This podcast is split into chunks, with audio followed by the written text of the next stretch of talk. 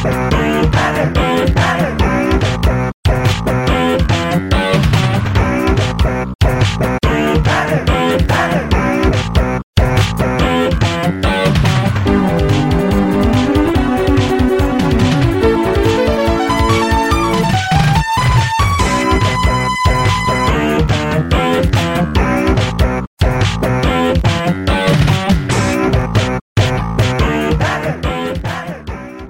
welcome to Racketboy Podcast number 68. My name is Dave Heineman. I'll be one of your hosts as we continue to explore retro games and game culture. I'm joined by my co-host John Stringer. John, how are you? We tonight? are back from the Thanksgiving break and being stuffed and busy, but yeah, doing all right. Yeah, I guess it's uh, it's been what three three weeks or so probably since we sat down. I know uh, a lot of uh, kind of big annual video game releases have come out in that time since, and a couple new consoles yeah, and a couple.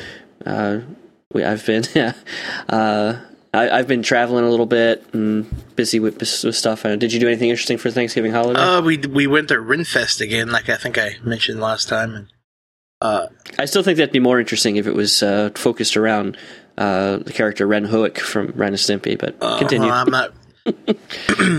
Renaissance Festival. There you go. Yeah, but it was fun. We went with uh, more of the family group this time, and the the friends didn't go, so uh, it was fun. It's always fun. Had a good time.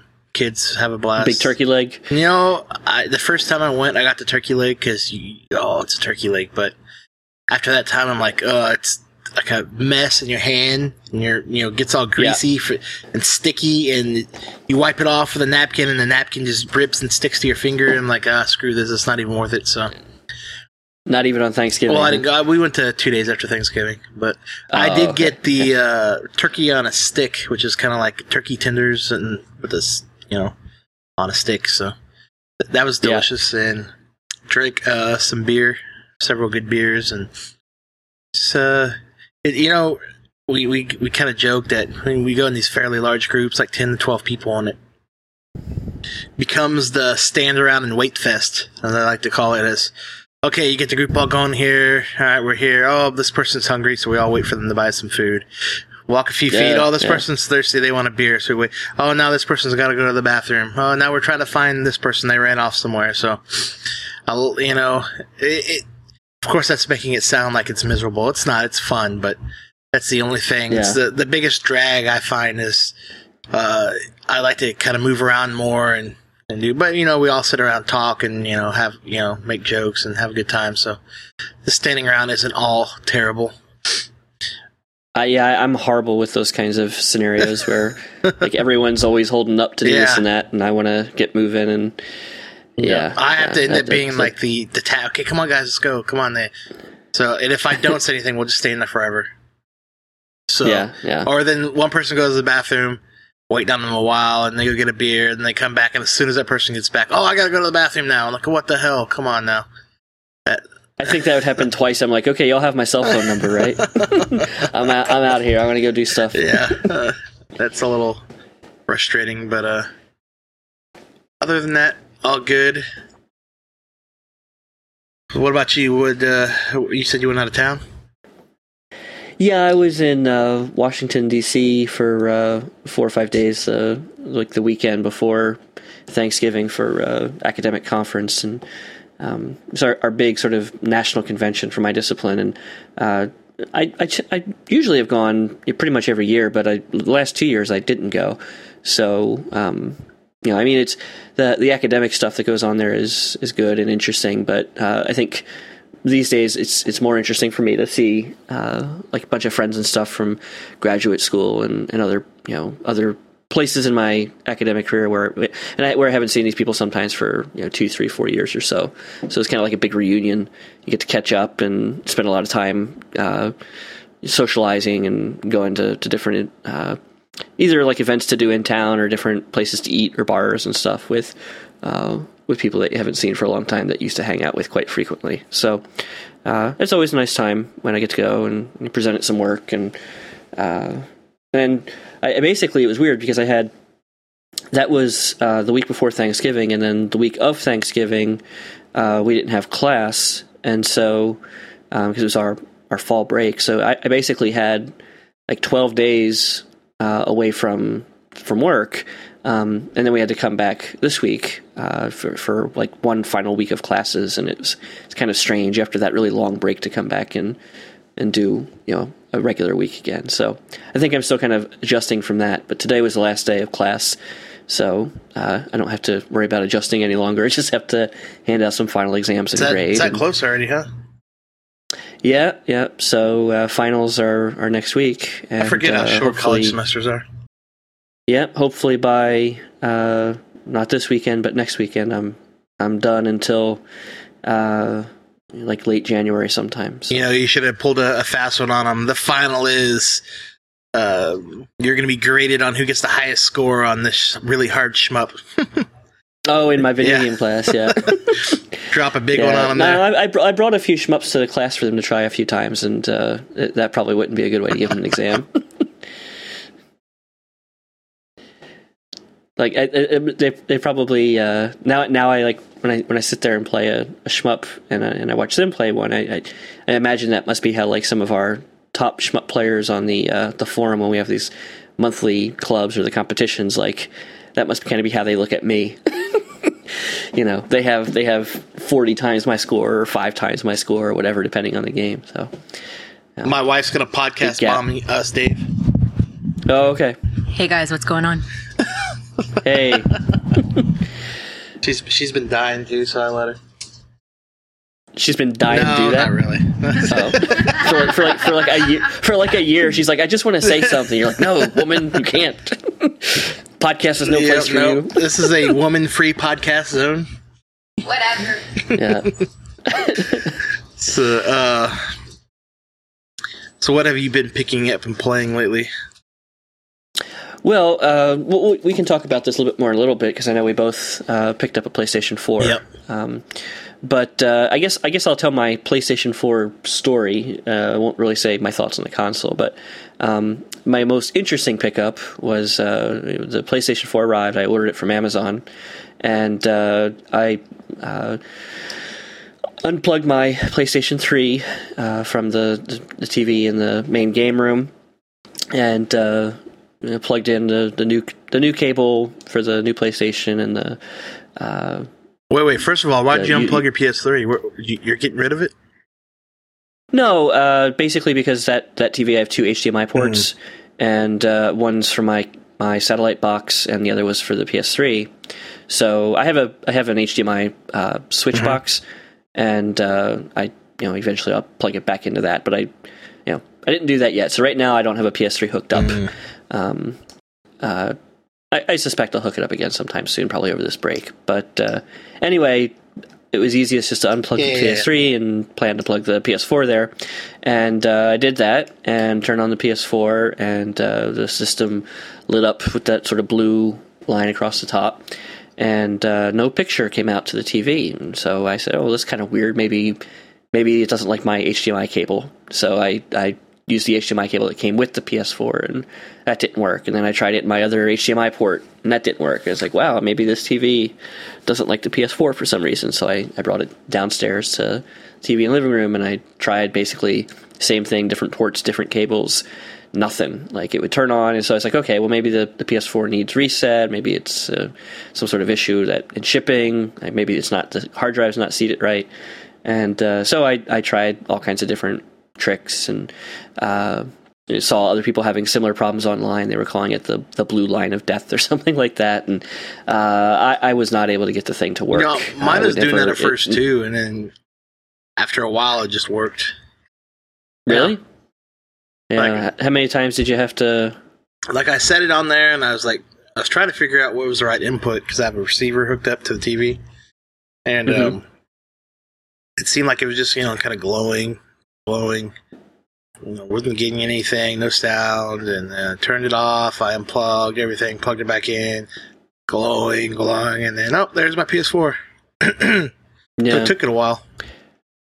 Yeah, well, I never got to the oh, there's my PS4. so instead, I, I, uh, you know, so okay, well, I'll contact Sony and see what kind of options I have because you know it was sold out. So I assumed that uh, I probably wouldn't be able to get another one anytime soon. But I figured I'd try, and so I went online, and their chat system online was down Uh, so then I called them and I waited on the phone for about an hour and a half just to, to talk to somebody and finally just gave up. Um, but there's a uh, I, I looked to see uh, proximity the closest Sony stores, and uh, there were two or three of them that were each within a couple hours from me. And uh, so I called them and I said, "Hey, you know, look, I've got this PlayStation. I, I bought it on Amazon, but uh, it's not working, and I'm having these issues with it. If uh, if I bring it in, do you have you know replacement consoles?" Um, you know, new and that are brand new and everything. And they said, yeah, we, we have we sold out of the ones for the, for sale, but uh, we did have a shipment of a dozen or so replacements just in case you know people had problems.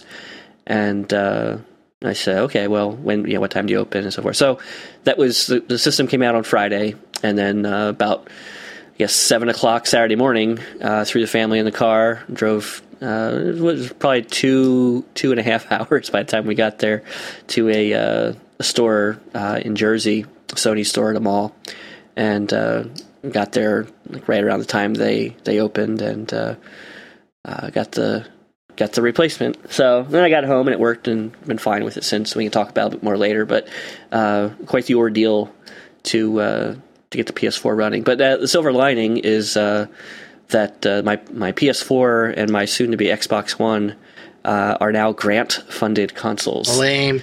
Um, yeah, no, not lame. Lame. not at all. No, so uh, Some poor kid's I- I- college college money is getting wasted on uh, you playing video games. yeah, yeah. No, I mean the I, I received a grant previously for. Actually, is that a state-funded working school? What Yeah, state? mhm. Yeah, so Pennsylvania. Pennsylvania just got so any, off. any any Pennsylvania listeners help help buy my PlayStation. I appreciate it. No, I mean I you know the, between the course development and the the grant was uh, for uh, for the book I was working on, and uh, there was some money left in the grant. Well, yep, it's uh, it's in it's in at the publisher. There'll probably be revisions and edits before it's it's done done. But uh, I, I made a couple of different art. They said, okay, you have about a thousand dollars left. Do you want to use it for anything? Is there something related to the book that uh, you can use this extra money for, or should it just go back into the, the general grant fund for you know other people? And uh, wow, way to be greedy said, there, well, Dave. yeah, I said, well, you know, I said uh, I'm going to have to revise the book uh, probably a little bit before it, it gets published. Just that's the normal pu- publication process. So, uh, you know, it'd be good for me to be current on uh, on any any new developments in uh, in gaming. And uh, I'm, uh, eh, but I think the thing that was most persuasive is that uh, I teach this class that, uh, and in the class I regularly bring in consoles or uh, bring consoles to campus for students to uh, play some of the games that like I, I want them to play for the class or that we talk about or that covered in the readings, but that like for them to all buy it would be kind of cost prohibitive. So I, I, I actually I brought the the PS4 uh, last week in for for them to have an extra credit session with, and I made the argument in my uh, grant request. I said, well, you know, I'm I'm using this for class, and um, it's uh, it gives students access to, to hardware that they might not normally have access to to kind of you know, see how the the platforms have evolved over time. And um, anyway, they they thought that was a reasonable uh, reasonable argument. So did you have a and, shit-eating uh, grin on your face while you wrote this email? I, had to uh, I had to figure out the best way to word it properly. Let's just say that. So um, it it was it, like on one level, yes, it's really weird, like to to think that uh, you know I was able to write a proposal where the university is is uh, buying video game consoles for me. But on the other hand, it's it's really not that different than uh, any other grant where someone is requiring some kind of specialized hardware or software as related to their research, right? So if a biologist needs a, some sort of a special uh, kind of machine to process things in a particular way to get certain kind of data, I mean, it, that's really not too different than a specialized piece of hardware for the kind of scholarship that I do. So you know you can you can argue a debate about the merits of game study scholarship versus biology or something like that. But fact is, both have academic homes, both have students, both lead to certain kinds of careers. So you know, I mean, I, I think the justification is there. Um, I just think it's it's kind of a uh, a bizarre thought initially, uh, even for me to to think about requesting it. But uh, Sorry, uh, Mr. Uh, random marine biologist in Pennsylvania that will now not have a thousand dollars for his little submersible. Right, Yep. right. Because yeah. Dave wanted some consoles. Yeah, so yeah, he wants to he wants to go try to find some kind of a, a new worm at the ocean floor, right? No, I don't care about that. You know, I bet I bet uh, a book about video games will sell more than a book about eels or something. So, but anyway, uh, that's the uh, that, that's what's new with me and my my recent pickups is the PlayStation Four, and then uh, I guess sometime in the near future, uh, I'll I'll be able to say some things about the Xbox One as well. Uh, and then I, I guess this next thing I'll talk about is a good segue into your top pickup because the the best game that I have been playing over the last week or so, uh, and and I'm only maybe a third of the way into the game. I haven't had a lot of time to game uh, with this particular title yet, but uh, the uh, new Zelda 3DS is a link between no a link between time. Between what's it worlds. called? A link between worlds. Yeah. Um, yeah, I'm not crazy about the title, but the, the game, the game I quite like. Uh, it's uh, A Link to the Past is easily my favorite Zelda game, and uh, probably I'd say in my top ten games or so ever. Uh, not not really a big fan of the Zelda series as a whole, but uh, the NES first Zelda game and the SNES Zelda game I, I do uh, really adore, and uh, this one is really a uh, an excellent sort of uh, you know it's not, I, I don't want to say it's an updated version of Link to the Past because it's its own unique story and its own unique mechanics, but there's enough kind of familiarity there and uh, enough uh, new and interesting things done that really fit with the existing Zelda structure from the from those earlier games that I liked. That it it just is a really enjoyable experience. Um, I know uh, you, you you your pickup is related to this. Have you had a chance to play the game? Played it a little bit. Uh, I got the Yeah. 3DS XL Zelda package, and uh, I'm actually kind of annoyed at GameStop. I pre-ordered it from GameStop um, online at first because after they were open, my wife went to the store for me to make sure. I didn't know how limited this run was going to be. I know some of these other uh, limited edition console sold out fairly fast, so I tried to get my wife to go up there and pre-order it, and uh, like, "Oh, it's not ready yet." So she was pissed, and I, I wasn't to ask her to do it again. So I just ordered online in the meantime to make sure you know I got it just in case it sold out in the store. And the week of release, I, I was like, hey, you know, I'm I, uh, they still have them in the store. I'm just going to go pre-order it, in the, pre-order it in the store and not pay shipping and handling fees. It was like eleven dollars at GameStop. Mm. So I, I look on my status on my uh, my account, and it says uh, open. You know, I look at the different statuses, like a pending, and then there's a close, and whatever pending means it's being ready to ship. No more changes can be made. Mine said open, but I didn't want to go and cancel it just in case the store was actually sold out. So I wanted to make sure I got a new pre-order, and then went and canceled mine. So I went to the store, pre-ordered it, yada yada yada, paid for a good chunk of it. Came out, and then I didn't even waste time. I'm already drive home from the GameStop. I was calling and waited on hold with GameStop for 45 minutes. But this was Jeez. right. Uh, was it right right before the Xbox One, or Oh, between okay. the PS4? So I guess a lot of people were calling about the problems with their PS4s and such. Yeah, or looking for And I waited, Uh, waited, waited, and they're like, "Oh no, sir, sorry, we can't cancel your order. It's already packaged." Like, well, it, it says open on it. You know, if this is Amazon, they you know it would have been no brainer. It would have been done. But this was like right. three days, two or three days before it was uh, it was even shipped. It was like on Wednesday. Hmm. It wasn't shipping till Friday, and I got it on Tuesday. So on that Wednesday, they wouldn't cancel it. I kind of fought with them, argued with them. No, no, no, no, no. I emailed them. Their email responses were not even addressing the questions I kept bringing or the points I kept bringing up in the email. They're just like, oh, I mean, just totally disregarding whatever I wrote, and they were just pissing me off more. Just kind of rubbing it in, like Yeah. you're not even reading my email. You're just giving me some canned garbage response. Yeah, probably a form a form Yeah, response. yeah, it was right. it was irritating. And then finally, I got one candid one, and like, "Oh no, sorry, you can't. You can't." Uh, a whole day later, it took them, and then they finally respond, "Sorry, this order can't be canceled. It has been sh- shipped now." Well, well, geez, I tried for a whole day to get you to unship it, or day and a half it was, because I think it was Thursday night or something. I don't know. I remember the, the exact timeline, but basically, if it was Amazon, it would have been canceled, no problem. But f apparently, Yeah. GameStop, they didn't up. They, it wasn't updated in their system, so whatever. I couldn't get it. Now they promised me, oh yeah, we'll give you full refund and refund your shipping. So the only reason why I got it at the store was so I didn't have to pay this eleven dollars shipping. Yada yada yada. So I finally get it on Tuesday. Or okay, then I'm like, all right. Well, go. Uh, when can I send it back? Oh, when you get it, uh, call us. Don't drop it at the store, because then we'll give you the shipping back. We'll print you out a form or email you a form that you can print out, or the uh, return slip. Sorry.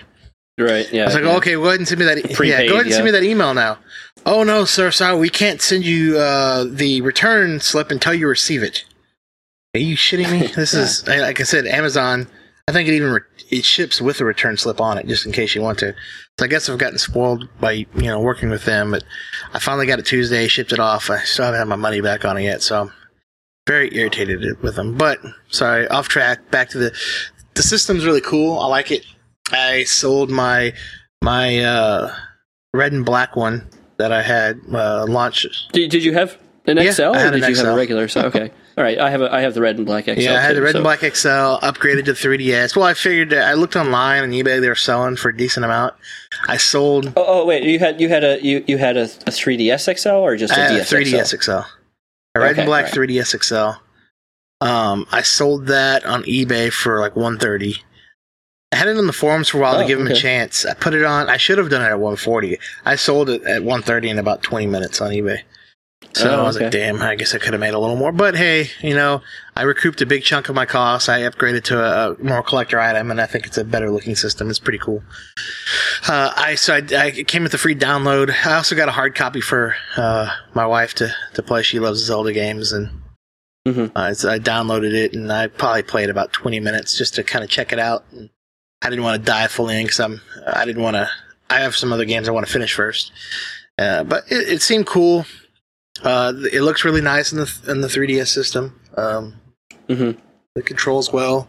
So I mean, it, it, it seems like it's a solid game.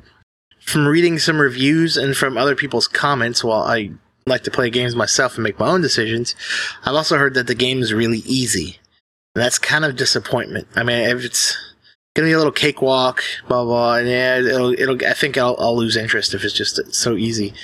Uh, and the other, I'm used to also like some of the ease games where they have a decent difficulty to them. As Yeah. Yeah. Th- thus thus far, I would say it's pretty easy. The one I hear it's easy throughout Uh, almost. Okay, the the one mechanic that's uh, it provides a little bit of uh, not difficulty, but makes you a bit more careful, perhaps, and uh, consider your your actions closely. Uh, is that most of the items in the game you you rent, Mm, yeah. and as long as you're alive, you have them, and then if you die, you lose them all, and you have to buy them again.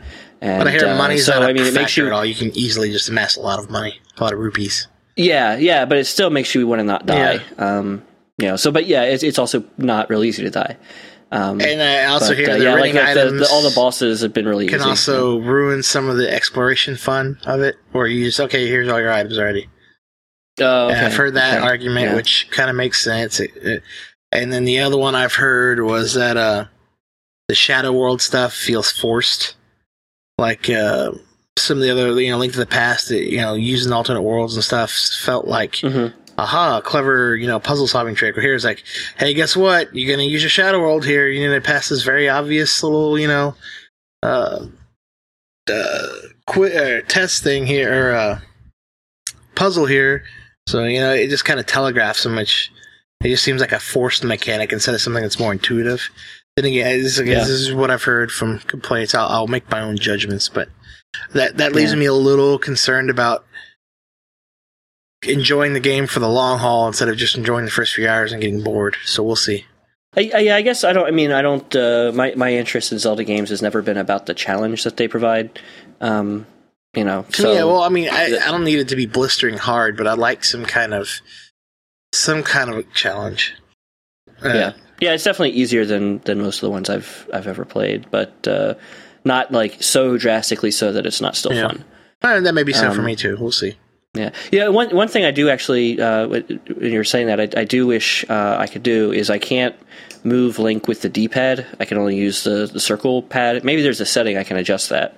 Um, but I, I'm so used to controlling it with a, a D-pad that uh, the I'm, I'm wondering if some of the easier difficulty is because the uh, circle pad uh, is a bit less precise in my experience than a D-pad is for a game like this, and so the you know the, the AI is a little bit more forgiving and not quite as aggressive. didn't Hmm. really have an issue with. so I feel like I feel like I can't move as accurately and as quickly with the circle pad as I can with the D-pad. didn't have in a any. game like I this. for my little bit of time playing it, the D pad, the circle pad felt fine to me. Okay. But it didn't like it. I do like D pads for a lot of those games, but Yeah. it kind of felt natural. I, I until you said something, I didn't really notice it, so it was not noticeable for me, which is usually a good thing. I would just like to be able to have the option to switch the D-pad and circle pad to, to Yeah, do the other, for sure. yeah, the opposite thing. The option But controller I, I, options are always I, I have the I have the download code version too. I sna- someone on the forum. yeah, you snagged it for twenty bucks. I saw that. and I snagged that pretty quick. You yeah. vultured that thing. Yep. Uh, you know, best game playing. I also did get a PS4, so our major topic of the show is just going to be talking about the new console launch. Sorry for you retro only purists, but this is Well, you know what we'll do is we'll talk about the PS3 games that are playable on the PS4 to really, you know, hit home the Mm. I retro. don't even know which ones those are. oh, really? No, I didn't Uh, pay uh, attention. Flower. Yeah, see, I have Flower. Shapes, I yeah, got yeah. the Journey Special Edition, which has Flower. So it made me download Right. it, but for whatever reason, it wasn't letting me just have Flower. So I was like, ah, screw this. Not going to I wonder if you would have had to buy Flower on PSN Probably, to have I think the, you do, yeah. which is annoying. I bought the Journey Yeah. collection. I have it digitally on my PS3. Let me have it on, but whatever. I'm I'm really just one of my biggest. Well, okay, we'll get that into the, the PS4 topic, but that's what we're going to talk about. So we talk about game culture. I think we'd be missing out if we actually didn't, you know, talk about this. It's a big Yeah, yeah. gaming moment, but uh, I really like the downloadable games on the PS4 that you come with. That comes with the PSN Plus subscription. Mhm. Both Resogun and Contrast. Uh, I had fun with Resogun, so the shmup, shmup I enjoyed. Hobie came over, played it. And he's like, "Yeah, this is awesome, but I'm not going to buy a PS4 for it." so uh, I played that. It's one of those. It's easy for me just to get on and play for like 15, 20 minutes, and then do something. If I don't want to get totally engrossed in a game. I was, my issue sometimes starting games is okay. I, I play a lot of these, you know, big epic RPGs, and I need to set aside three or four hours, or maybe that's a little excessive, but at least an hour or two to really feel like I'm, you know, digging into and making progress in the game. And I got to set aside these chunks, which isn't always easy to do. So Rezo game is a uh, Resogun is a game I can kind of pick up and just goof around with a bit. I think I'm on the third or fourth, fourth level, and uh, Okay. it's. I struggled at first, but uh, I just went, you know, hadn't played it for a few days, picked it up and beat like, you know, three and almost had four done, you know, all at once. Well, So, so are you? Are you uh, every time starting on the first level and like getting all the way through to the end of No, four? uh, Oh, okay. sometimes I'll just start on a new one. Um, Yeah, I probably could. I've gotten to where level one I can beat, pretty, you know, no problem. Pretty handily, Two, right? Yeah. ste- you could definitely feel the, the the stepping up of difficulties though.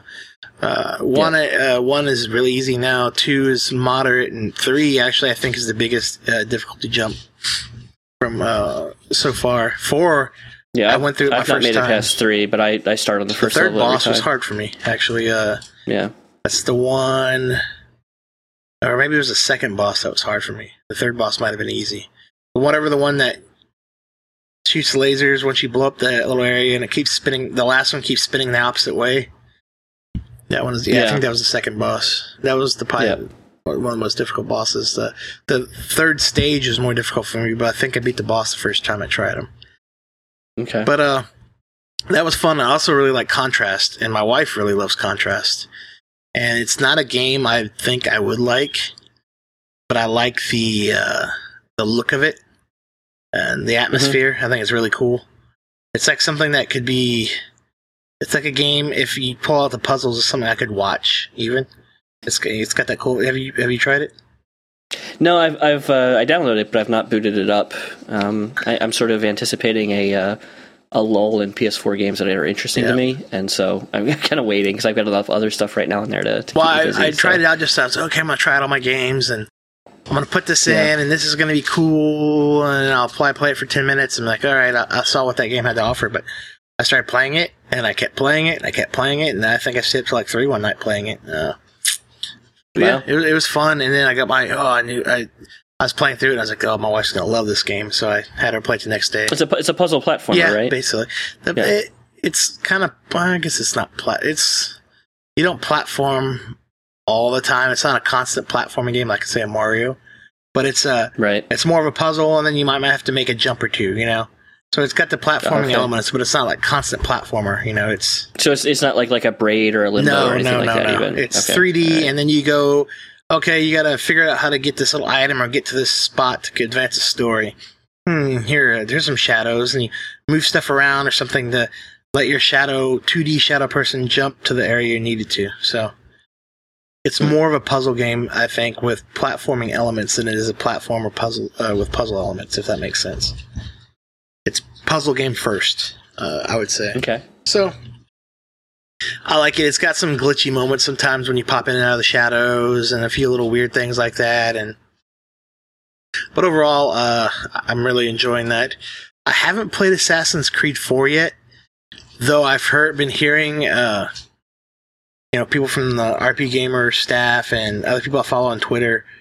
I haven't heard anyone say anything bad about the game. They're all raving about it. Like, oh, I've never liked an Assassin's Creed game until this game. It's really awesome. So now I'm kind of interested in really get digging into that one, and I think it might be something I'll like as well. So Yeah, it's really fun. I, I, I didn't like the first game, and I hear oh it's so much better. The second game's so much better than the third game. It just seemed so repetitive to me, and like once the oh this is cool wore off for like the first hour or two, I got bored of Mhm. the game. So I'm hoping uh, four will be nice. Uh, I played Killzone. Killzone looks pretty cool. I, I had a decent time with my. You know, I played it when I first got the system.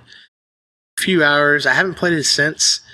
I don't think it's a bad game. I like it, but it's not amazing. It's not like oh, I need to get home and play Killzone. It's you know if I'm playing it, I'll, Mhm. you know I'm enjoying myself, but it's not one of those that I really need to. It just feels pretty average with nice graphics and gunplay.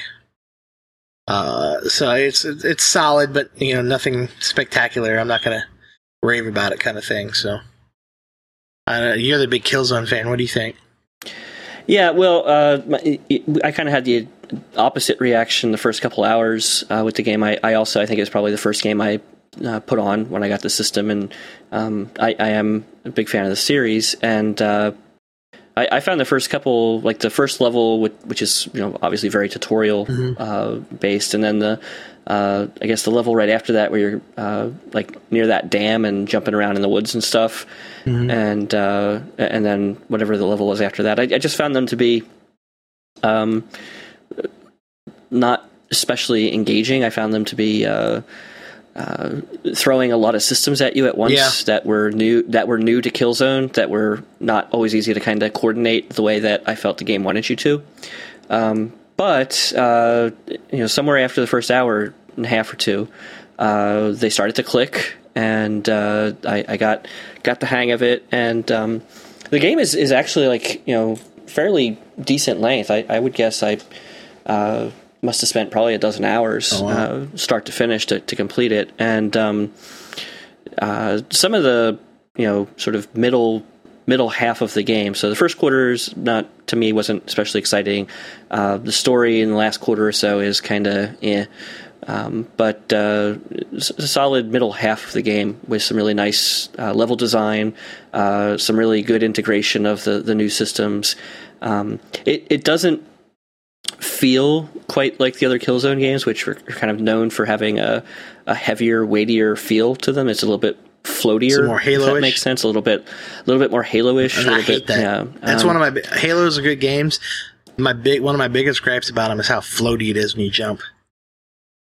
Well, I'm not talking so much about when you jump. I mean that that actually is still pretty decent. I, I'm talking more about the uh, uh, kind of the the speed at which you can move your your gun, and not not just as it's mapped to the different uh, sensitivities, but the uh, the speed of movement through the world, like the, the like how fast you run, the speed of uh, of moving the uh, the gun around, the uh, uh, the, the the AI I felt was actually uh, probably the worst in a Killzone game I've played. I thought it was really pretty poor. Yeah, there's a Um, dam. There's a spot where I go up to to get those uh, uh, AA guns, and they're Mhm. all you know. That whole area is filled with dudes.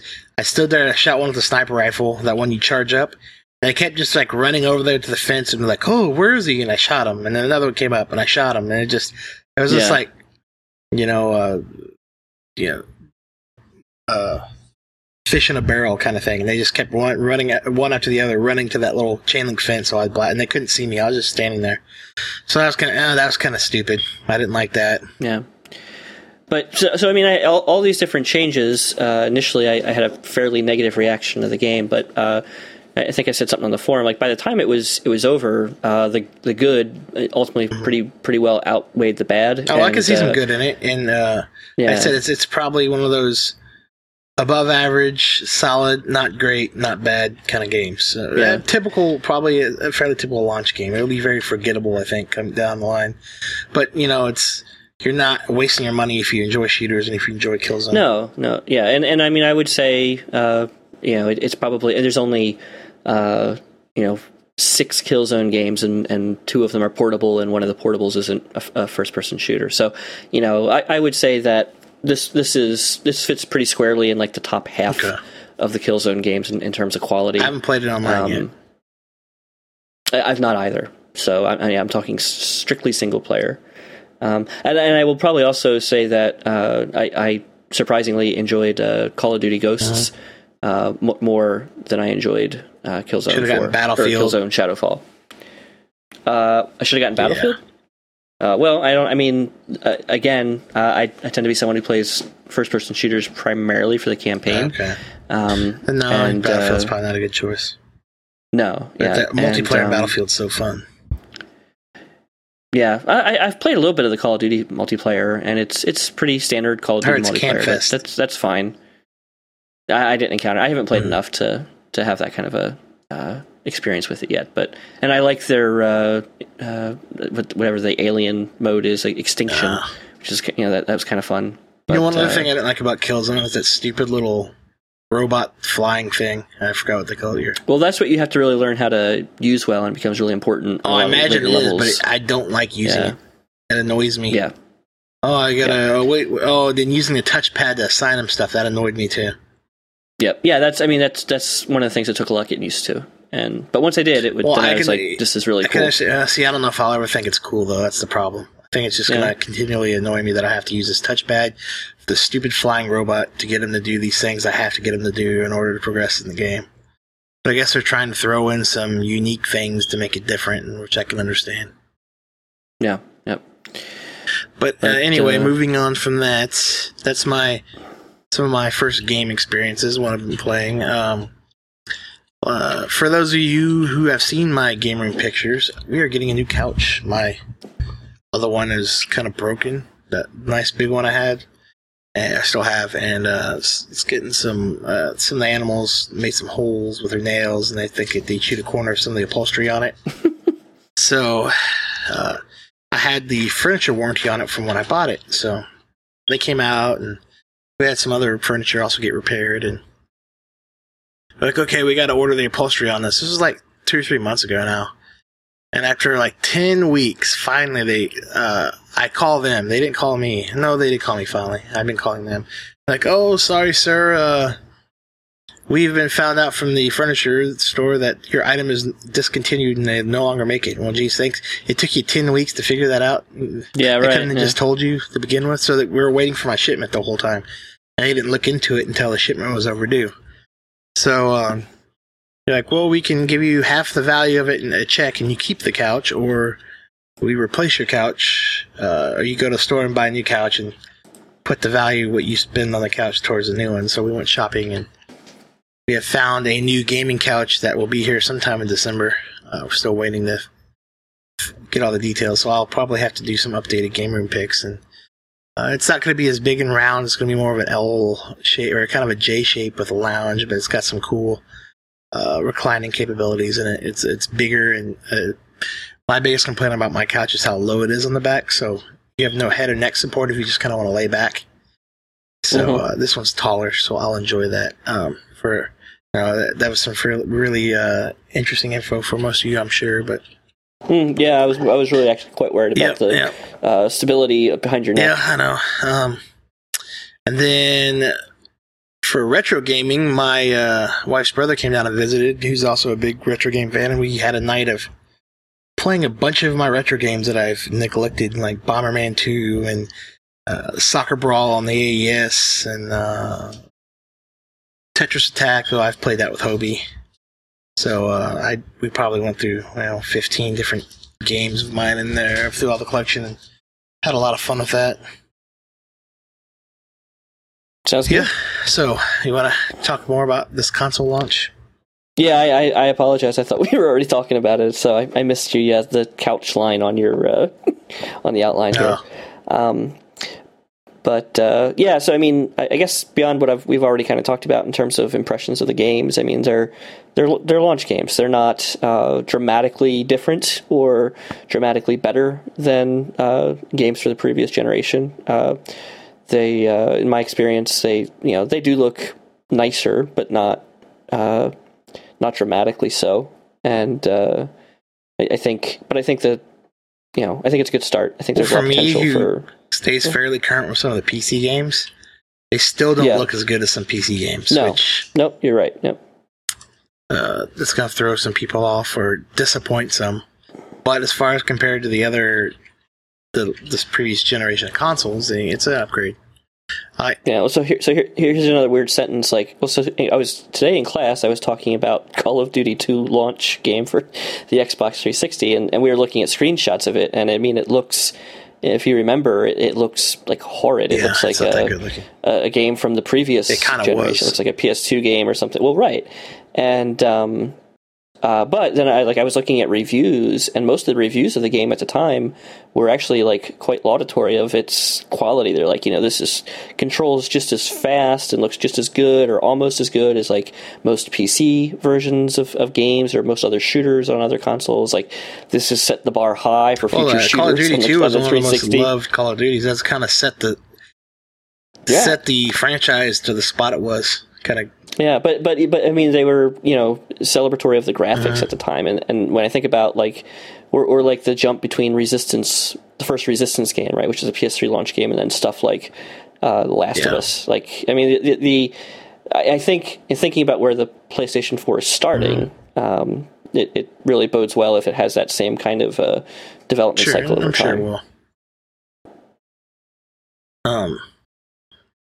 well, you know, I, I didn't tell my console story either. When I opened it up, I can't. I had a long day of work. I had to work. Uh, I was sick that week, uh, so I missed a day. So I, I made it up on my Friday, which I normally have off. So my PS4 was here all day, and I had to sit at work all, and I had to sit a long day at work. So I didn't get home till late, and I was really tired. And I was unboxing it and checking it all out, set it on my desk, and I was trying to put the box up, and my wife distracted me and kept uh, yapping in my ear. And uh, I moved the box, and it accidentally knocked the PS4 off my desk and onto the floor. And she was yelling at me right before it happened. What do you do? And I'm also saying this for her benefit, as she can hear me right now, and I'm kind of uh, teasing her, but it, it fell off, landed on a corner, and uh, she was like, "Oh, well, no, stop!" And I just kind of sat there and looked at it, and I was like, "Oh, crap." Maybe that's why it didn't work yeah, right that's possible. I didn't think it was going to work at all, to be honest with you, especially after all the other Yeah. people. So I picked it up. I'm like, "Oh," and I look at it, and the corner's all cracked.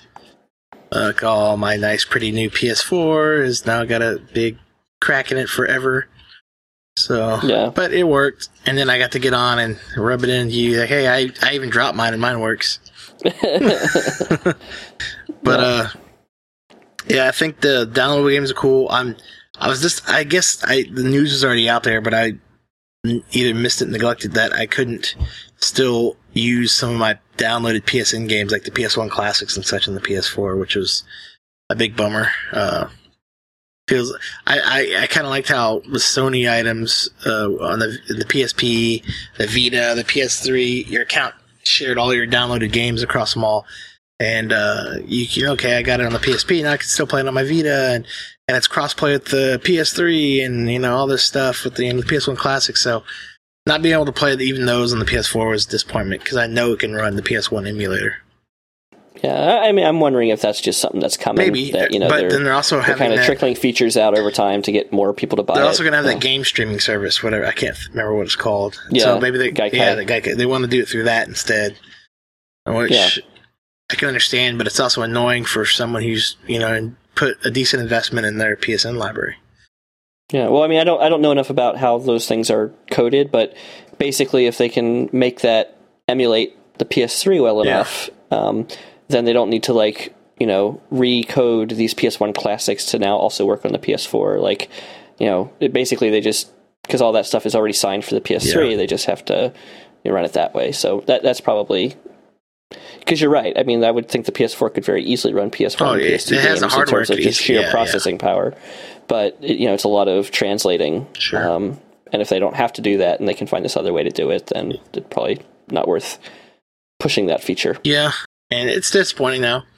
However, I will Yeah, bring sure, up one yeah. thing: the Vita remote play is surprisingly better than I thought it was going to be. It's like basically having if you're sitting nearby. I, I, haven't done it remotely through, you know, uh, a Wi-Fi setup, but uh, just Mhm. at my house playing it uh, in the same room as it. It's just like using the Wii controller, basically. I think with the same. I didn't have any Mhm. lag, really noticeable lag. I'm sure there's some lag, but I was playing games. It was just kind of like having the controller in my hand with the screen, and then I could, you know, I could look at. I was looking at the TV and the screen, looking at the TV. It, it was pretty, you know, it was really, really uh, synchronized and close. So I go in some other areas of my house. Okay, I start get some lag and some some issues, or it kind of stutters at first, and then once it kind of catches up, boom, it's gone, and it works pretty solidly from there. But it also dropped connection a few times, which if you're playing in the middle of something, it could be frustrating if you didn't save or something. But uh, Right. I'm yeah. I'm uh, I'm pleased. It, the connectivity with the Vita was better than it, it expected. So I think that could be. You know, I'm I leave it on, go out of town. I'm in my hotel room with some Wi-Fi. I can pull my Vita out and play my PS4. That that would be awesome. So and I'm hearing people can do See, that. from what I understand, that doesn't work that way, Lo. It has to be able to to like find the PS4 on the same network. you sure? I heard people are getting on the Wi-Fi networks from uh, remote places and playing the PS4. Unless Really? I'm completely Okay. reading what they said wrong. That's what I've been hearing. Okay. or he'd get it, you know, get on his hotspot from like a, you know, a few miles away and playing his PS4 on his Vita. But I thought, Okay. Well, maybe maybe it, I, I thought it, it wouldn't work that way. So supposedly, I I guess we need to look into it more. But I was pretty sure I've been reading Yeah. reading stuff on Twitter about how they're they're doing that. Unless I'm just completely missing the boat here. Um, yeah. so it's isn't isn't impossible, of course. but uh, anything else you want to add about the PS4? No, I mean, have you tried out any of the uh, the social networking stuff for any of the uh, the other kind of things that are It new new components of uh, yeah? it Oh, has, actually, uh, I the forgot. I've been stuff. playing Madden 25 streaming, as well because yeah. I got a league, and I have I've used Twitch TV. Uh, requirement for our league is to stream our games while we're playing them. Okay. So, and we you kind of post our, our Twitch link on the forums, and hey, you know, we get on the little chat. Hey, we're about to play a game, and you know, here's the stream, and that, that so you, the league is actually pretty cool where you're playing, and if it's a, especially a big game or something, now the whole league can sit around, say if it's the Super Bowl, the whole league can sit around Right, someone's yeah. Twitch and and watch the Super Bowl play, which before we couldn't. So that's really adds a cool new dynamic to the the, the league setup. So. I can't believe yeah. I forgot. Yeah, I mentioned Madden, uh, and it's actually not just like the last gen ones with better graphics. It's it's different, and the physics play different. Uh, I think it's probably better, though I'm not used to it, so I've been actually Okay. sucking at it. I'm having a difficult time. I've only played a few games. Just feels different. yeah, the way the players move is a lot different. I'm also I've also been playing it on the Xbox since 05.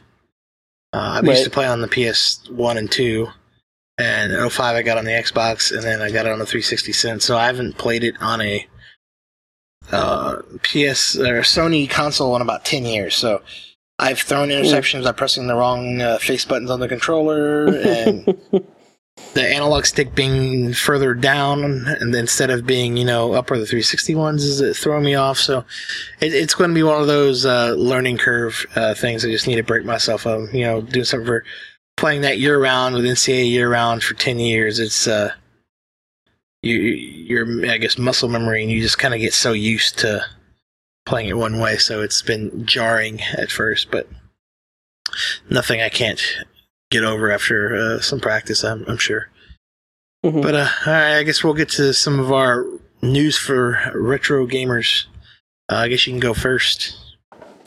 Yeah, well, this is uh, just kind of a follow up to something that we spent some time talking about in a previous episode, and we were uh, we we had a segment on uh, when different companies have bought other companies or uh, merged or, or those kinds of things. What's happened, uh, and that discussion was uh, initiated because of uh, Sega buying Atlus, and uh, there was we, we were debating, you know, is that a good thing, bad thing? What's gonna is Atlus going to be the same? Is uh, Sega going to screw them up, or are they going to make them do other kinds of things? And so basically, I guess about a week or so ago, Sega came out and said that they're more or less going to let Atlus be.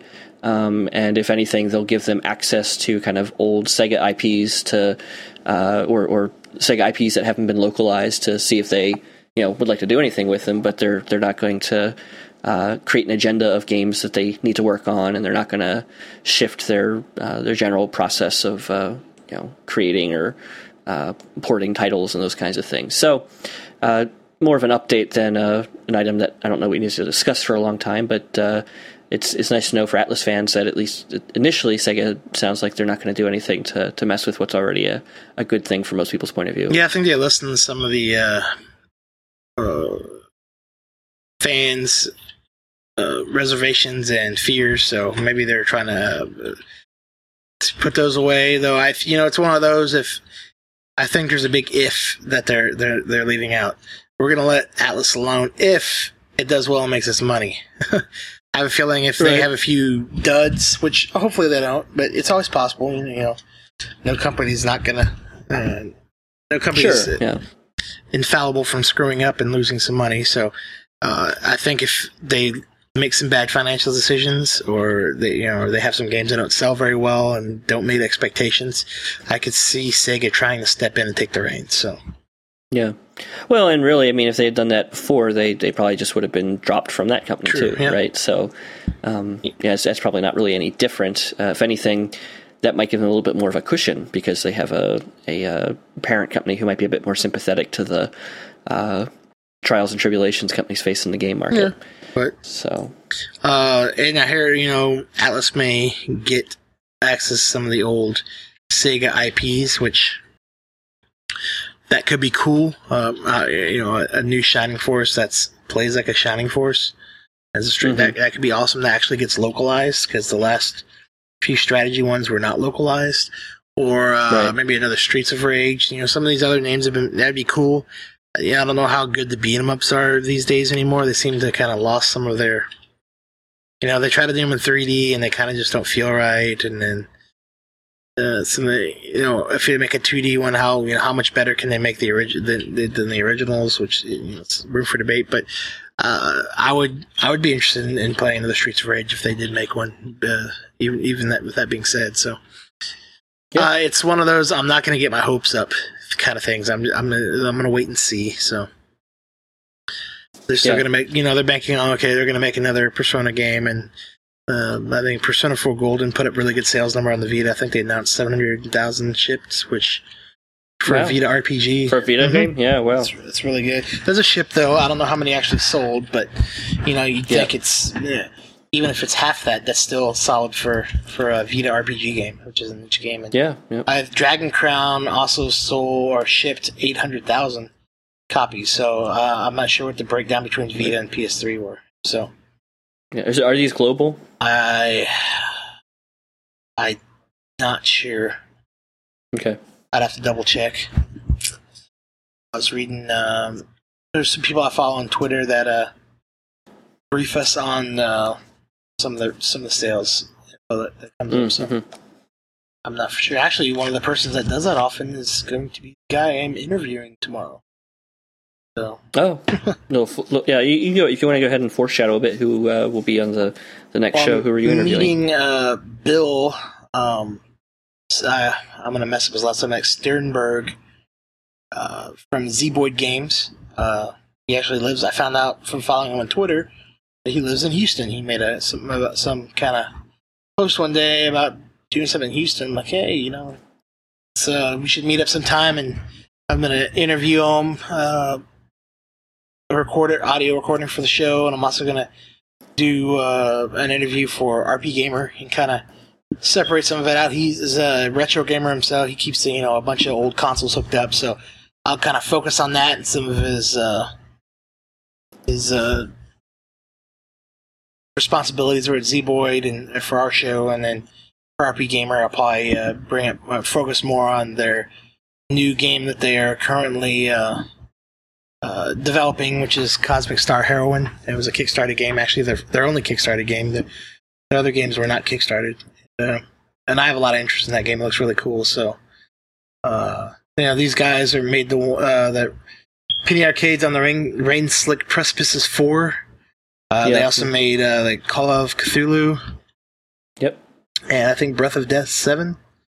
Yep. So they may have made one more besides that, but uh, definitely, you know, uh, those are all very, very heavily retro influenced RPGs and uh, kind of a parody of them in some ways. And uh, uh, I haven't played a lot. Of, I've seen them, uh, so I'm, I'm a little ashamed to say I haven't played them. I'm about to interview the guy, but You have to crash course in them yeah. I don't know about that, but uh, we're going to uh, meet up around uh, early afternoon tomorrow, so that'll be uh, our next episode, which will be nice. So it, uh, we'll have a little break over our uh, Christmas holiday time, which is always kind of a, a mess. So Yep.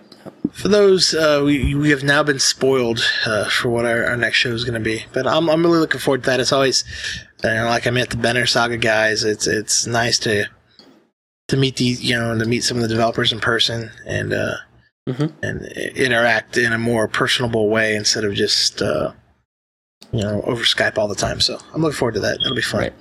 Um, Yeah. yeah. my news. I have a two-piece news, and they're both kind of short. I stole your news. I, I knew uh, you were gonna get a little mad that I stole your your Retron Five news. Or you, Oh, I, I actually hadn't thought about it. you're the one it, that posted so, on the forum.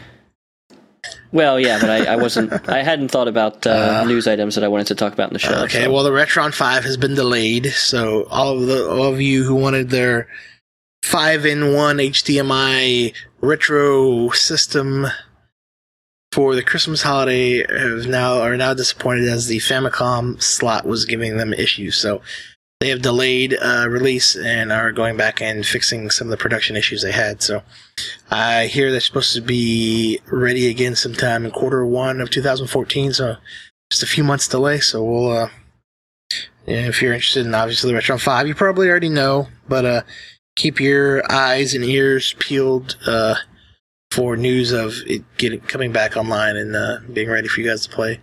I really wonder how much that's going to hurt sales now that they're not releasing for Christmas. Well, they have so many pre-orders. I, I know that Yeah. uh, th- th- you know as long as they don't, people don't start dropping those, they'll probably be okay. Yeah, but how many pre-orders? Like, oh, I'm going to get this for my boyfriend for Christmas. He loves, you know. His, Right, right, right. Yeah. So- yeah, yeah. I don't know. We'll see. I guess so that it could come back to haunt him, or it could not. You know, make very little dent. Uh, uh, and the other news I have is uh, Two Brothers, which we have interviewed the developers on our show in the past. Their game is Mhm. finally released, so it is available on Steam, and is a, I, I don't think I, I, I pre-ordered a thing. I don't. I don't think I got an you should have gotten a a humble. You should have gotten a humble bundle email with a uh, a link, and you click the humble Mm. bundle email. I I got mine when did you get it? oh a few weeks ago. Yeah, I'm gonna search my early. November. I like it. November fifteenth, if I'm not mistaken. Is that when it when it released? I believe so. I can check to see when I got my email. We could do this after the show, but Yeah, yeah, yeah, yeah. well, uh, I'll help Okay. Dave find his two brothers game.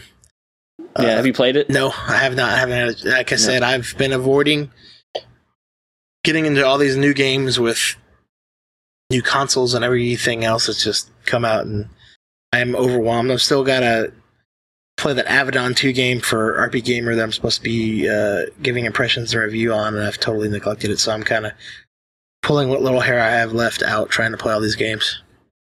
Mm. Um, but for those of you who have been, you know, oh, it sounds like a cool game and kind of forgot about it, now is your chance to pick. And I think it's even on sale at Steam right now for like eleven dollars instead of fifteen. So uh, now is your chance to pick up a pretty cool game and help uh, some young guys who are starting up their own little game company and uh, making some retro-inspired games.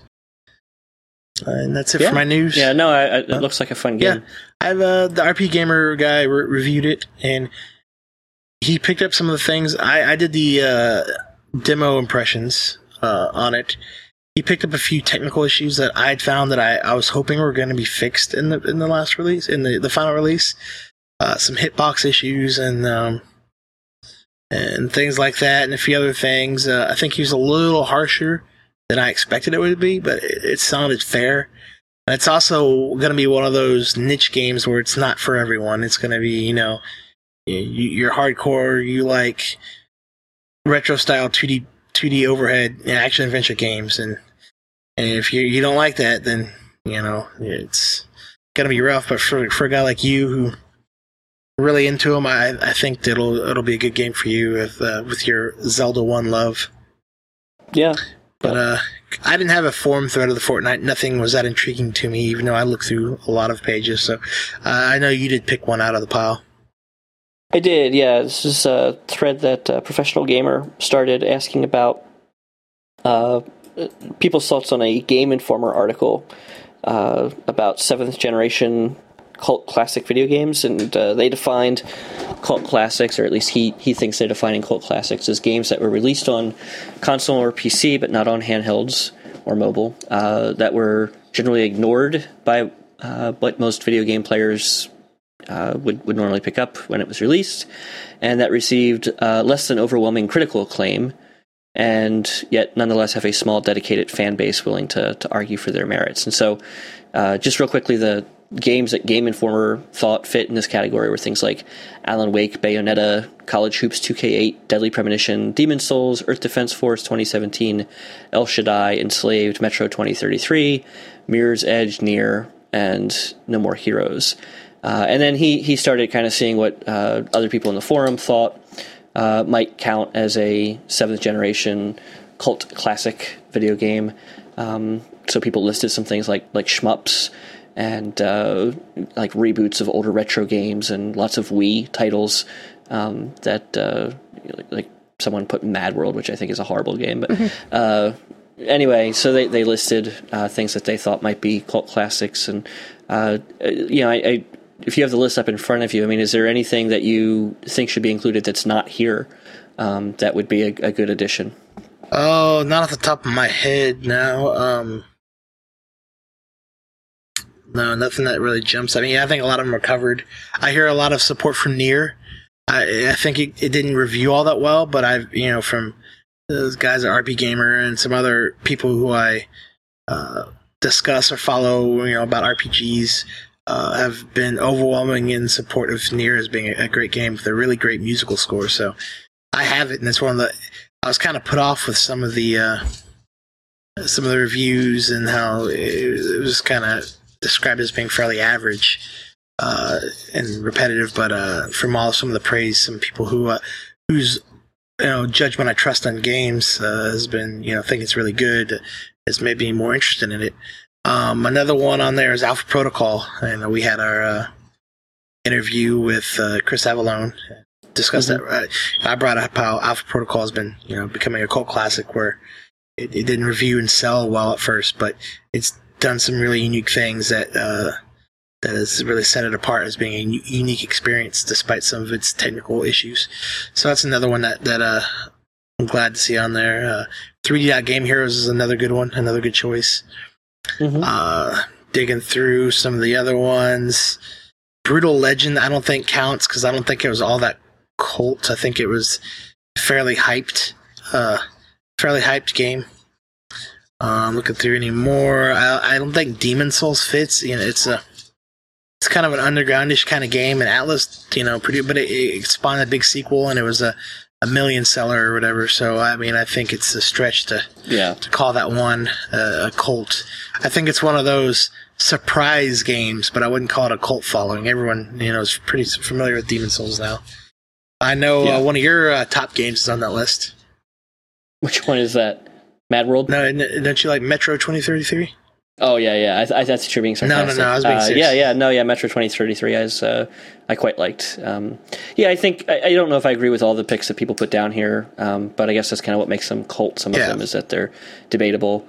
Sure. Um, I was actually very surprised that there's, uh, and, and, I didn't see this listed in the criteria uh, at the top of the post, but um, they they aren't. There's almost no uh, download only games here. Yeah. Um, and, and I think there's lots of cult classics there, uh, especially since uh, for the last few years of both the, the 360 and the PS3. I mean, uh, more weeks than not, there would be almost as many downloadable titles released, if not if not more, than things that were available on, on retail shelves. And so, uh, you know, I, I would think um, like a lot of the stuff in the Xbox indie game store um, some of the things that uh, yeah. you know, like uh, like the stuff from Mommy's Best Games, like Shoot One Up, or um, uh, games like um, even something like I made a game with zombies, which was pretty well known. Um, I I think would still you know, be an example of something that's a cult classic. Um, or, or had the you know has potential to become one in time. Yeah. Um, things like on the on the PS3, um, you know, games like uh, I don't know, like Critter Crunch, or games like uh, uh, Shatter. Um, you know, I mean, th- these are games that uh, really were sort of nicely refined gameplay, kind of interesting iterations on an existing formula or genre.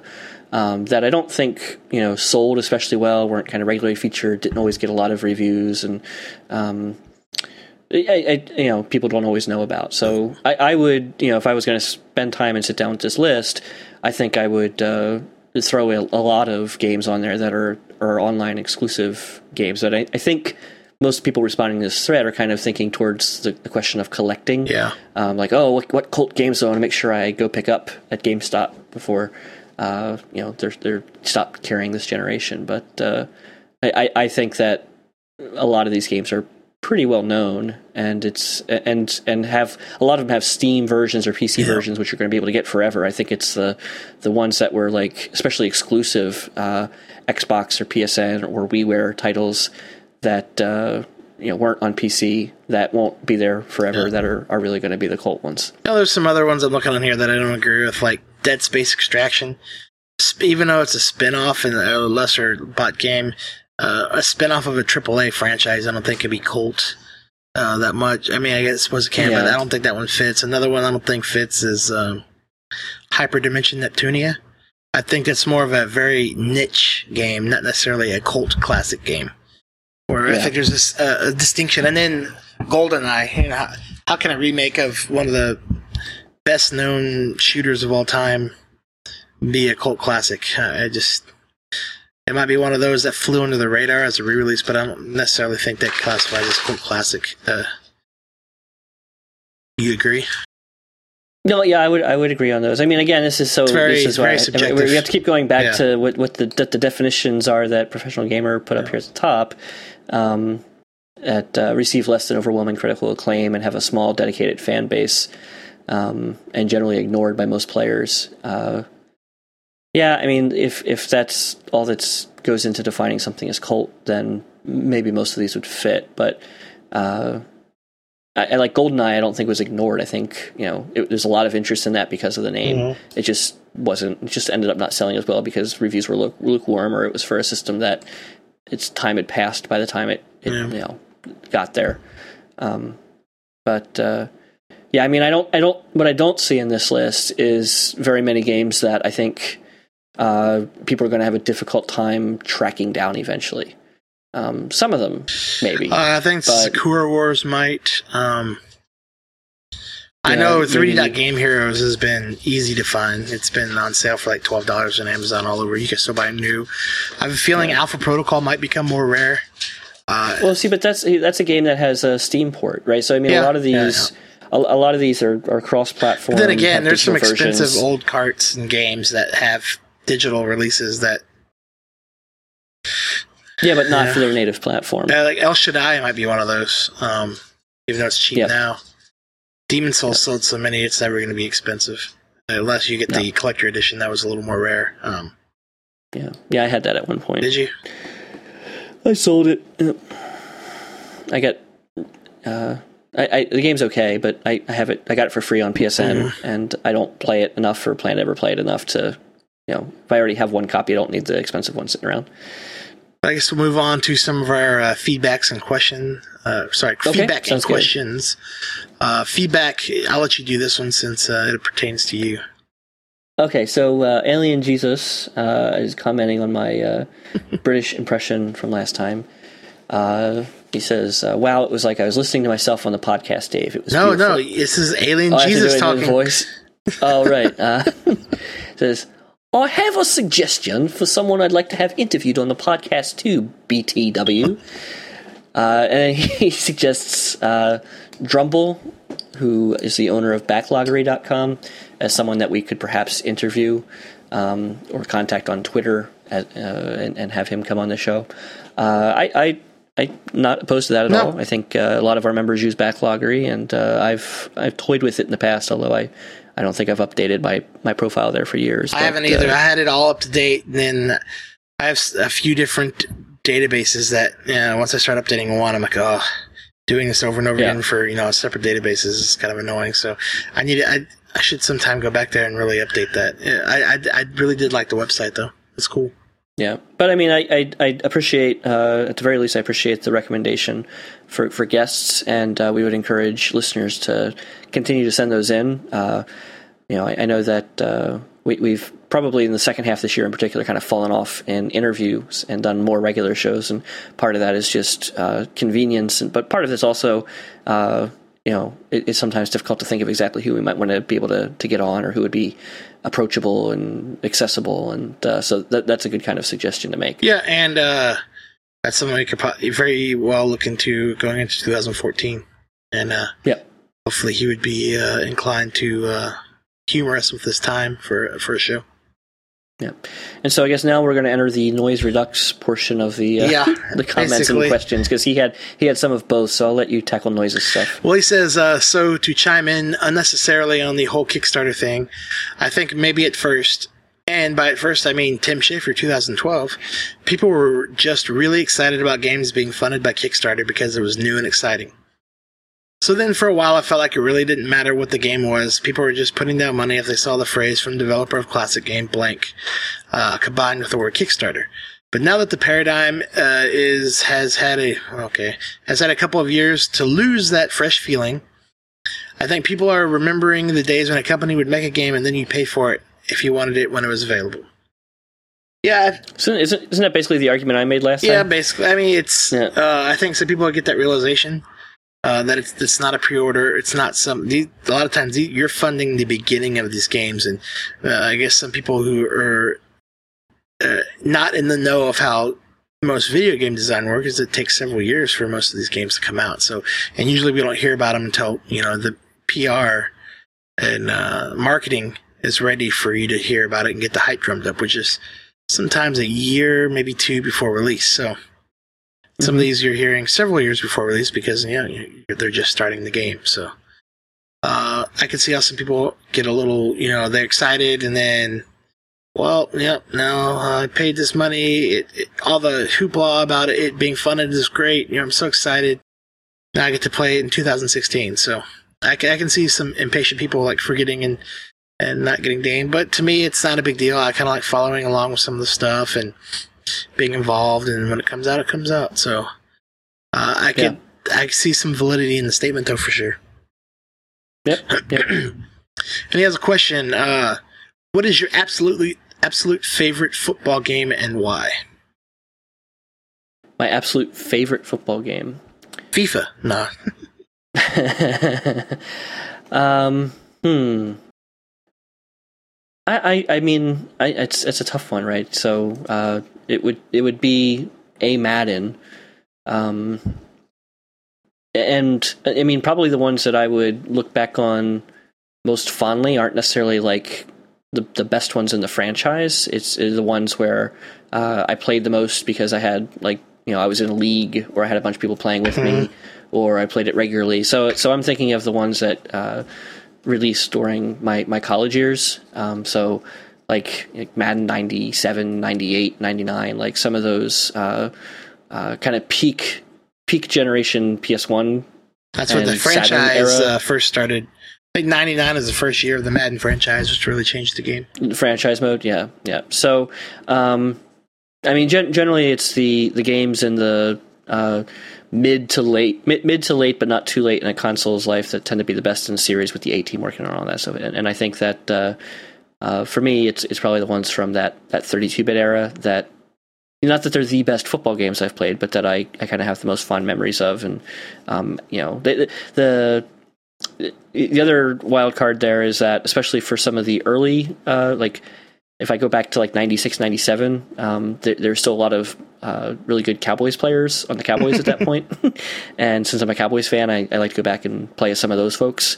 Um, as a Cowboys fan, since the Cowboys have kind of sucked now for 15 years, um, you know, playing Madden games from like 2005 like, like makes me sad, right? it's like, you know, oh god, we had these people, and uh, but uh, anyway, that that would probably be uh, Madden games from that era. And uh, before that, I mean, I, I I've played a lot of the other franchises. I, I don't I don't have a real soft spot for 2K I football. either. I know some people do.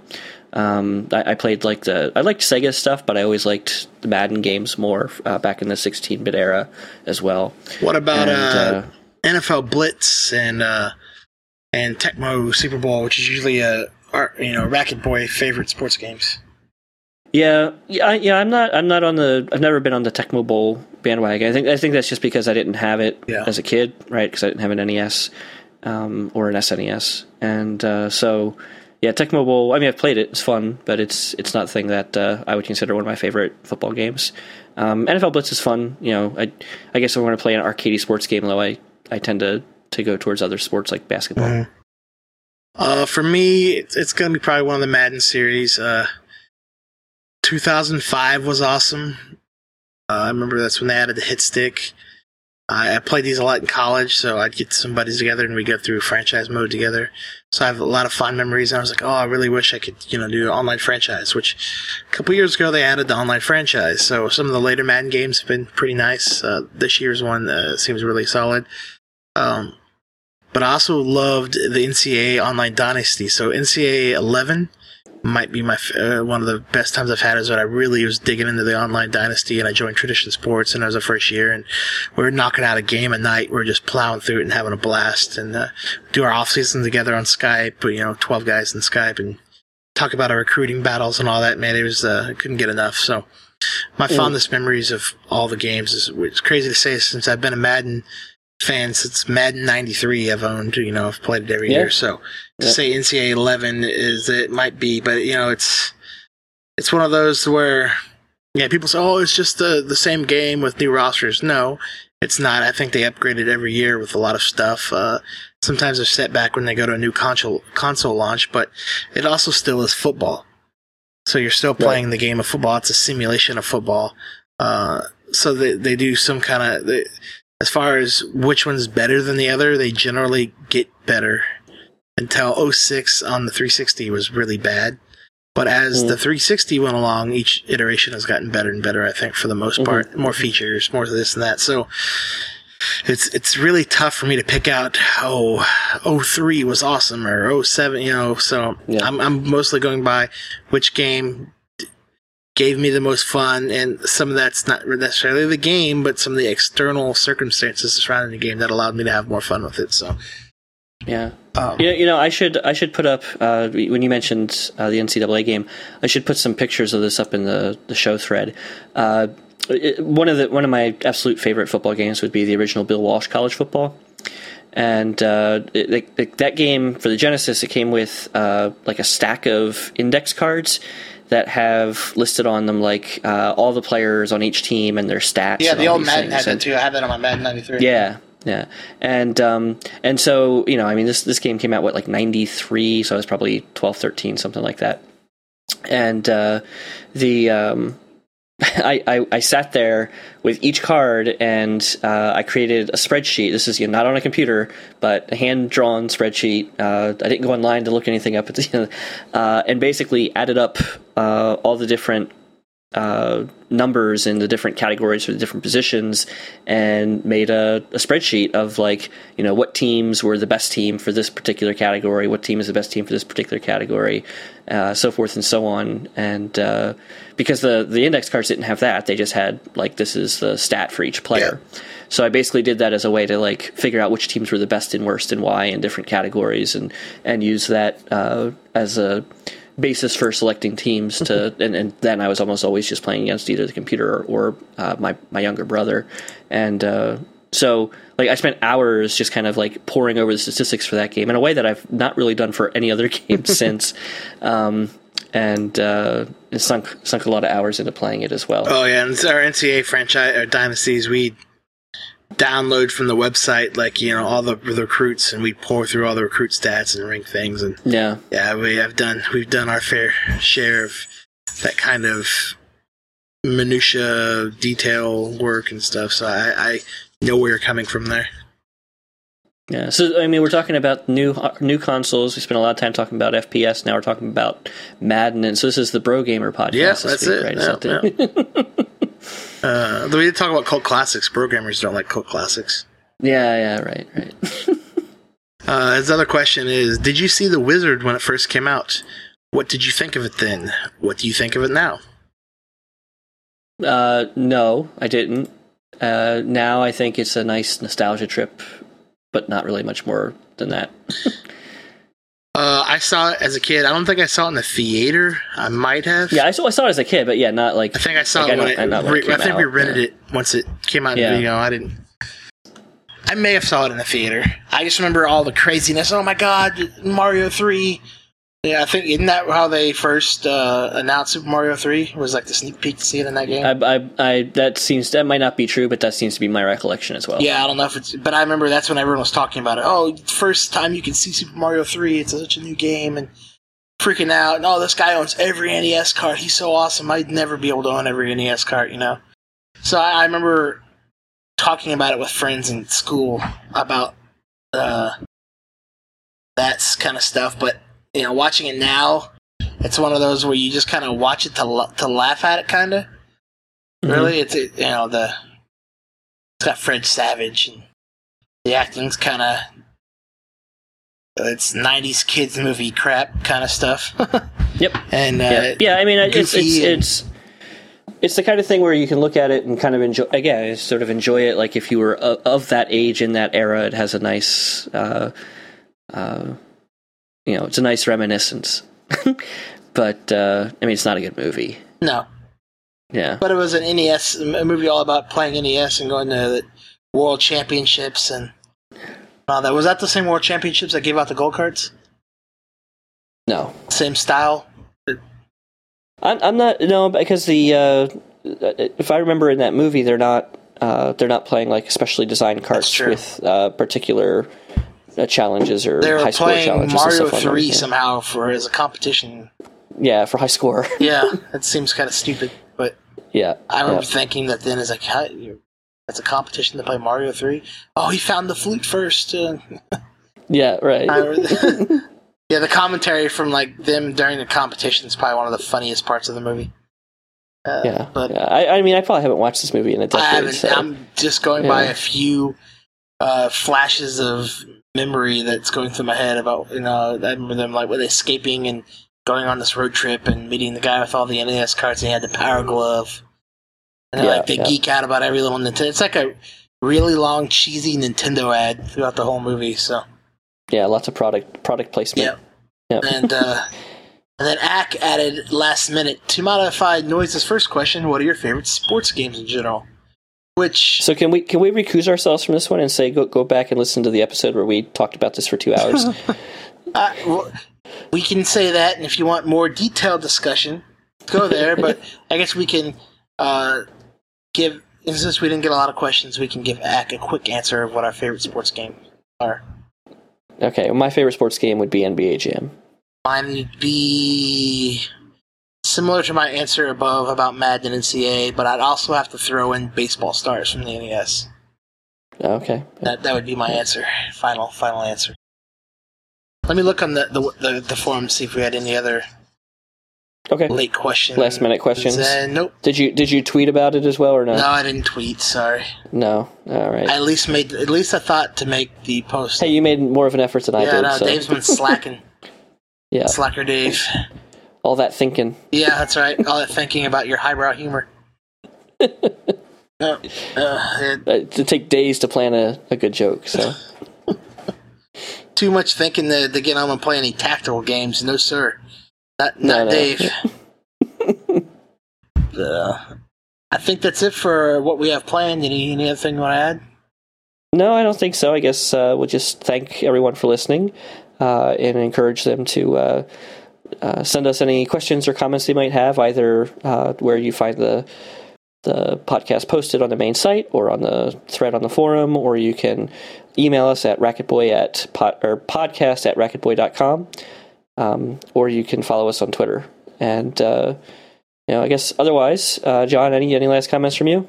that is it. I look forward to our interview tomorrow. So tune in in a few weeks, and uh, you'll get to hear me, hopefully in a not too noisy Starbucks, uh, interviewing uh, Mr. Bill at Zeboyd Games. So Yeah, and I'll, we'll try to do a. Uh, we, we might possibly do a show, and I, you you don't have to do this if you don't want to, but I've done them in, in past years. Some kind of a live show, something around the end of the charity auction, um, which will be uh, somewhere a few days before Christmas. Um, in the past, we've done that to try to boost like last minute bids and stuff, and so we'll we'll, we'll post information for that uh, in different places if if we decide to do something. But I would encourage people starting this weekend to, uh, if you're not regularly on the forums, to drop in, check out the items available in the auction, and uh, help raise some money for a good cause. when are all the uh, uh, auction submittals uh, due by? Uh, they're due by the seventh, so uh? I don't know if this will be posted by then. Yeah, maybe not. Okay, well, Yeah, they're due already. Shame on you for not. yeah. But I might, Shame I might me. I allow some last. put anything in yet. So Yeah, I might allow some last minute things, but uh, and even maybe depending on what it is, something after the seventh. But uh, yeah, please, uh, please, even if you don't donate uh, an item, please come and uh, donate some money and uh, and bid on some items that you think you might be interested in. Yep. So. Anyway, well, I guess that'll do it for this show then. Uh, until next time, here's some music to put you in the mood.